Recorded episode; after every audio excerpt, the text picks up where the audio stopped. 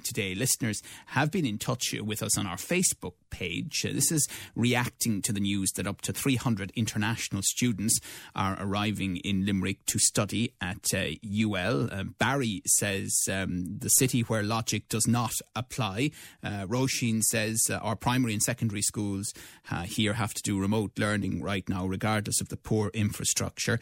Um, and why are these international students being given special treatment? Um, and uh, another um, uh, observation or two along these lines. Uh, people who've responded to us uh, not overly happy about it. UL has sent us a response, says it has an agreement in place to work with the Algerian Ministry of Higher Education and Scientific Research to support training of young academics in order to facilitate the transition from French to English as the medium of instruction for teaching and learning in third level. An international PhD programme has been specifically designed at UL. To date, 140 students have been registered on the programme. These students have been studying online since February last, but will travel to Limerick this week as part of the blended learning delivery of the programme. They've completed the first year of their PhD remotely and will now be in Limerick for three years. In advance of travelling to Limerick, UL says the students have been isolated for 14 days in Algeria and are in possession of a negative PCR test. They will also restrict their movements for a further 14 days on their arrival. Well, uh, Limerick Fianna Fáil TD and uh, Minister of State uh, for Higher and Further Education, Niall Collins, is on the line. Good morning to you, Minister. Good morning. What is your reaction to the worry that people have about these international students coming to UL in the middle of the massive restrictions that we're all living under? Yeah, of course, it's a worry, um, and people are right to be concerned. But I think, as you've outlined in the statement from the University of Limerick, um, all protocols and guidelines were followed, um, particularly the public health ones. Um, we're told that the, the students who have travelled have um, a clear COVID test, that they did um, isolate prior to travelling, and are restricting their movements upon entering the country. So it seems that everything is appropriate from what you've outlined. Uh, it is the case that across our third level institutions, the vast majority of um, teaching is uh, remote and online, but there is provision for on site, face to face, and uh, blended learning also. So th- there's no, I suppose, there's no real breach. Um, just to refer to one of, one of the comments from one of your callers to the line, there's no special arrangements here in relation to, to anybody. We all have to adhere to, to the guidelines, as you know, that's right across society. And uh, anywhere there are breaches or transgressions, it, it's um, been it's a matter which is being followed up by the by the authorities, and we see that being reported on our news every single day of the week. Most recently, I think um, with the Gardaí securing um, a number of convictions and issuing fines in relation to people who travelled um, far beyond their five kilometre uh, radius from their home for non-essential reasons. Yeah. Um, no, I, as Minister for Higher Education, clearly what's happening in the primary sector is not uh, your specific area, but at the same time, because of what's happened now with um, teachers and special needs assistants, uh, and there won't be uh, an even partial reopening uh, of schools tomorrow, does it not suggest that it will be many, many weeks before we see teachers and students back in schools? Well, the situation is very, very challenging. There's no two ways about it. And at, at the end of the day, Joe, the government has to re- rely on the public health advice, which is given from the chief medical officer and his deputy. So Tony Holohan and Ronan Glynn have been absolutely uh, crystal clear in relation to our school settings that they are safe environments. The decision not to return to school uh, recently uh, was based on uh, reducing mobility of people right across the country. About 1.1 million people, as we know, uh, make up our entire schools community, and to shut down the movement of 1.1 million people was the primary objective here as part of the uh, enhanced lockdown that we had to bring in to address the uh, and to arrest the arising the, the rising COVID numbers. So the issue in relation to special schools is hugely disappointing for uh, special needs students, for their parents who have been campaigning. And we're talking about a very, very small cohort of our entire school community, about 4%. And, you know, it is a matter of fact and it's a matter of public record that Tony Holohan himself has said that um, our special needs students were um, the most impacted cohort of students during the previous lockdowns, and we've heard testimony after testimony from parents who have outlined how their how their children have regressed. So it is hugely regrettable, Joe. It really, really is that um, you know uh, a meeting of minds couldn't be arrived at. I was disappointed last night when I read the statement by uh, the joint statement by the INTO and Forsa. Um, I respect their view. I respect the work that they do, of course. But uh, the, the, joint statement, and I'm sure you have it available to you also, didn't uh, give uh, any real detail and specifics as to why they couldn't return. Well, they just well I suppose, Minister, the difficulty is that they hear Tony Holohan as the Chief Medical Officer on a regular basis at the moment saying, stay at home, work from home, appealing to employers to let as many people do that as possible. There's a figure last night of shockingly 93 deaths. We're well into the hundreds for January. Is it not understandable that teachers will say, well, you're saying one thing on one hand, but you're telling us to go back to the classroom? Yes, and, and, and that's uh, that's a fair point, but I, I, suppose the point has also been made that we're talking about 4% of the school community and we're talking about the cohort of vulnerable um, special needs students who have regressed hugely, and this is impacting on them most disproportionately. And that's the point that has been made, and Tony Holohan himself has made that point. So, we, you know, we have, and it's been deemed as essential to try and get our special needs schools up and running as quickly as possible in as safe as possible um, a manner as we can do. So that that is the, the, premise from which government is coming from here. So I, I think it's incumbent on all parties to, to just resume their dialogue to try and ensure that we get uh, a resumption of services as quickly as we can. There has been an unprecedented amount of engagement between uh, both ministers in the Department of Education, Norma Foley and Josepha Madigan, with all the school partners, with the stakeholders, with the unions, and with all the various representative groups. So, you know, it's it's something which is uh, very, very emotive because of the cohort of people who were impacted here. And I would just hope that uh, common sense would prevail as soon as possible because I, have heard the minister herself say on a number of occasions all of the, the, the issues and uh, the concerns which were raised by uh, the teachers' unions were addressed comprehensive uh, in a most comprehensive fashion. Uh, a lot of the asks that they have presented were addressed also in terms of, uh, you know, SNAs or teachers who may have uh, who may be pregnant or who may have childcare needs, uh, that they have been addressed also. So, look, I, I, don't think anybody should be. It's not a time to be getting into an argument. Government has many battles on on its table at the moment, most notably the pandemic. So we want, we're keen to avoid confrontation. But I think for everybody's sake, uh, the sooner that we can get our special needs schools open and our other schools open as soon as possible will be welcomed by everybody. Right. Uh, Minister of State Niall Collins with us, uh, also uh, Fine Gael uh, MEP Deirdre Clune for this constituency of Ireland South is also on the line. Good morning to you, Deirdre. Um, yeah, good morning, Joe.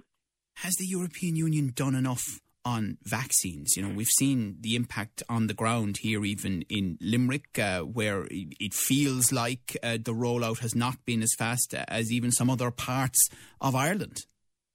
Well, I suppose from a, a starting point, if you looked at where, we, where we've come in 12 months, who would have thought that we could potentially have four vaccines approved, safe to be safe and to be effective um, within 12 months. I mean, that, that is extraordinary. But nonetheless, I know there is uh, lots of frustration and people want to see, want to know when they're going to get it and want to see a rollout of the vaccine. Um, I think the way the European Union approached it last year, that and, this is not the Commission on its own, it's the Commission involved with the member states agreeing to uh, advance purchase certain vaccines. I mean, who, who, what vaccine would they have picked when they actually chose a range of them up to up to six, and um, they've advanced purchased, and, and, we know now where we are with the Pfizer BioNTech one, 300 million doses purchased by the EU. Now it's up to 600 million. Um, the AstraZeneca one is approved. Uh, and uh, it should be approved. Uh, sorry, excuse me. It should be approved on the 29th of this month by the EMA and the Moderna one is approved for use. So and by the way, and do you think it's John- possible for the Minister for Health, as he said more than once here, to get uh, that AstraZeneca vaccine uh, into this country in advance of approval so that that will allow a quicker rollout. Is that realistic? Um, it's happened in the UK, and I can see where he's coming from. And so I don't. The UK know, isn't um, an EU country. No, no, it's not. No, no, no. But it, it, it is physically possible, but uh, I don't know. And he said I, I saw him last yeah, last night saying that he was in discussions with the Commission on that. Um, I don't know. I don't know if that's going to be possible, but I think it's probably to be. Well, can I ask you this? Is it is it your sense that other countries are trying to do the same thing within the EU? Well, other other countries, absolutely. Everybody wants to get their vaccination, their rollout program up to speed and ensure that they have security of supply. I mean, that's the main thing. You can have a program, and if you don't have the supply, it doesn't happen. So everybody will be doing what they can within the within the parameters of, of what's available to them. And you know, this is the approach this has been a joint European approach because we saw at the beginning of the pandemic, people were, individual countries were scrambling for PPE and some had it and some didn't have it. So they've agreed to go together. So I, I expect this will be a, a joint approach if, if, if, if, if it's agreed. But the important thing about there's a, another one, a Johnson and Johnson one expected to be approved or applied for approval next month, February, and that rate we would have four for the month four in by the month of March, four vaccines approved.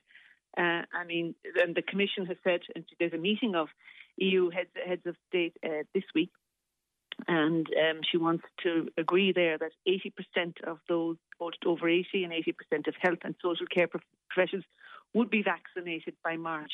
Uh, that's in two months' time. And 70% of the population by the summer now. What the summer okay. is, I don't know. But, but you know, there are targets being put in place. Okay.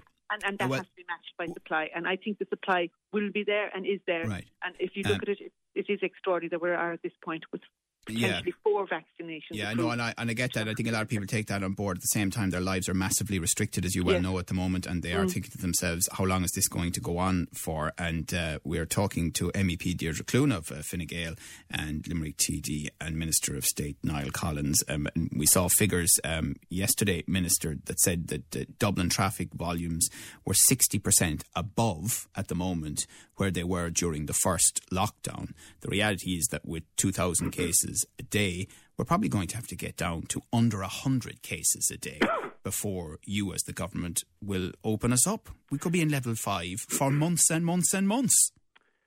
Well, that remains to be seen, Joe. I, I don't think um, that we will see the numbers getting down to what we experienced in, in level one lockdown. That's due basically to, to the to the variations in the virus, the variant in the virus at the moment.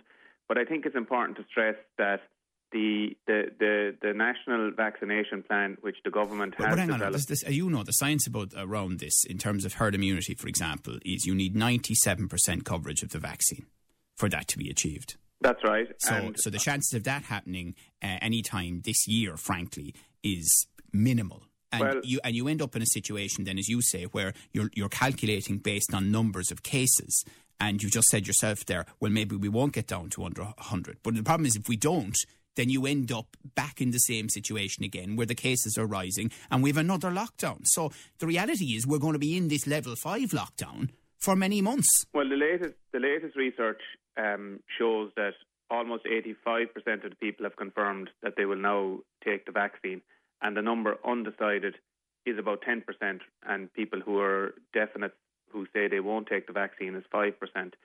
The the the vaccination plan is very detailed. It is very widespread in terms of building the blocks. We saw that this week with the, the deal with the GPs and the pharmacists, which will be critical. 1.5 million people will be vaccinated by our pharmacy pharmacists and our GPs over a But six you need the month period. pharmacist vaccinated first, and we had a pharmacist on yesterday from Caherconlish wondering when that'll happen for her. And and that is happening as we speak, Joe. The, the GPs were being vaccinated over the last number of days. My own wife is a GP. She received her vaccination yesterday.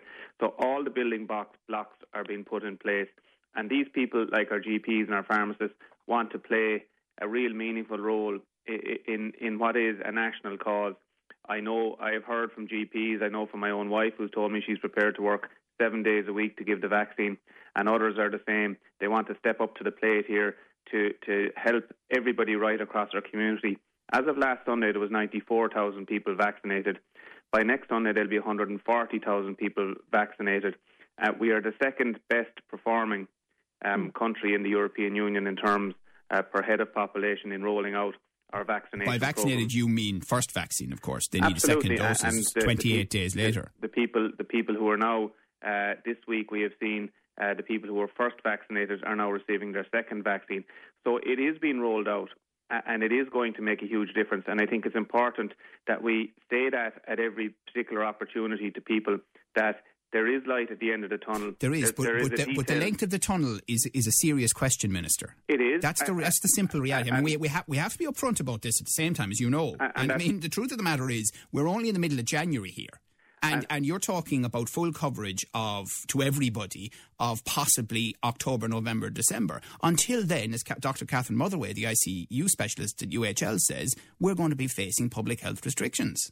Absolutely. And at all times, we have said to people that we're managing people's expectation here. The numbers are being published uh, twice weekly. It's been updated twice weekly, the number of people who are being vaccinated. That will move to a daily update.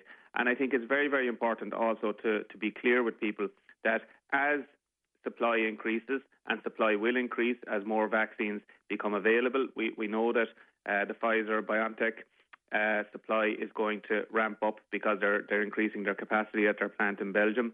The uh, Moderna vaccine has been approved, as you know. AstraZeneca will soon be approved, and as Deirdre Clune has outlined there, the Johnson and Johnson uh, vaccine will also be approved supply will ramp up. And what we are ensuring as a government is that the infrastructure will be in place and is in place right across our communities, right up and down the country, to vaccinate our population on the strict uh, criteria which has already been published, which has been devised by the expert professionals. It's not uh, me, Joe, talking to you, or politicians who will decide the order. Uh, uh, the order in which the various cohorts in our population will be vaccinated. That is published and it is decided by health professionals uh, based on detailed uh, modelling and discussion and decision making, and, and appropriately and rightly so. So the programme will roll out. It has been a success to date. We are the second most successful in Europe per head of population for vaccinating um, people in, in, in, our, in our country, and I think that has to be acknowledged.